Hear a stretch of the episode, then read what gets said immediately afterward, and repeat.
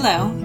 We are so grateful to our listeners who tune in each week to Then and Now to hear smart commentators reflect on the link between past and present. Starting this month, we will be shifting to a bi weekly schedule. As we near the beginning of the academic year at UCLA, the Luskin Center for History and Policy is preparing to launch a number of new research reports, including a report on the past and present of homelessness in Los Angeles and a report on the history of voter access in California. We will also be resuming public programs virtually.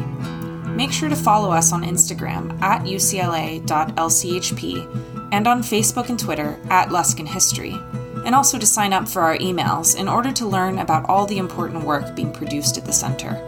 And of course, we will continue to bring you great conversations with historians, scholars, and thought leaders every other week here on Then and Now. Thank you so much for your support.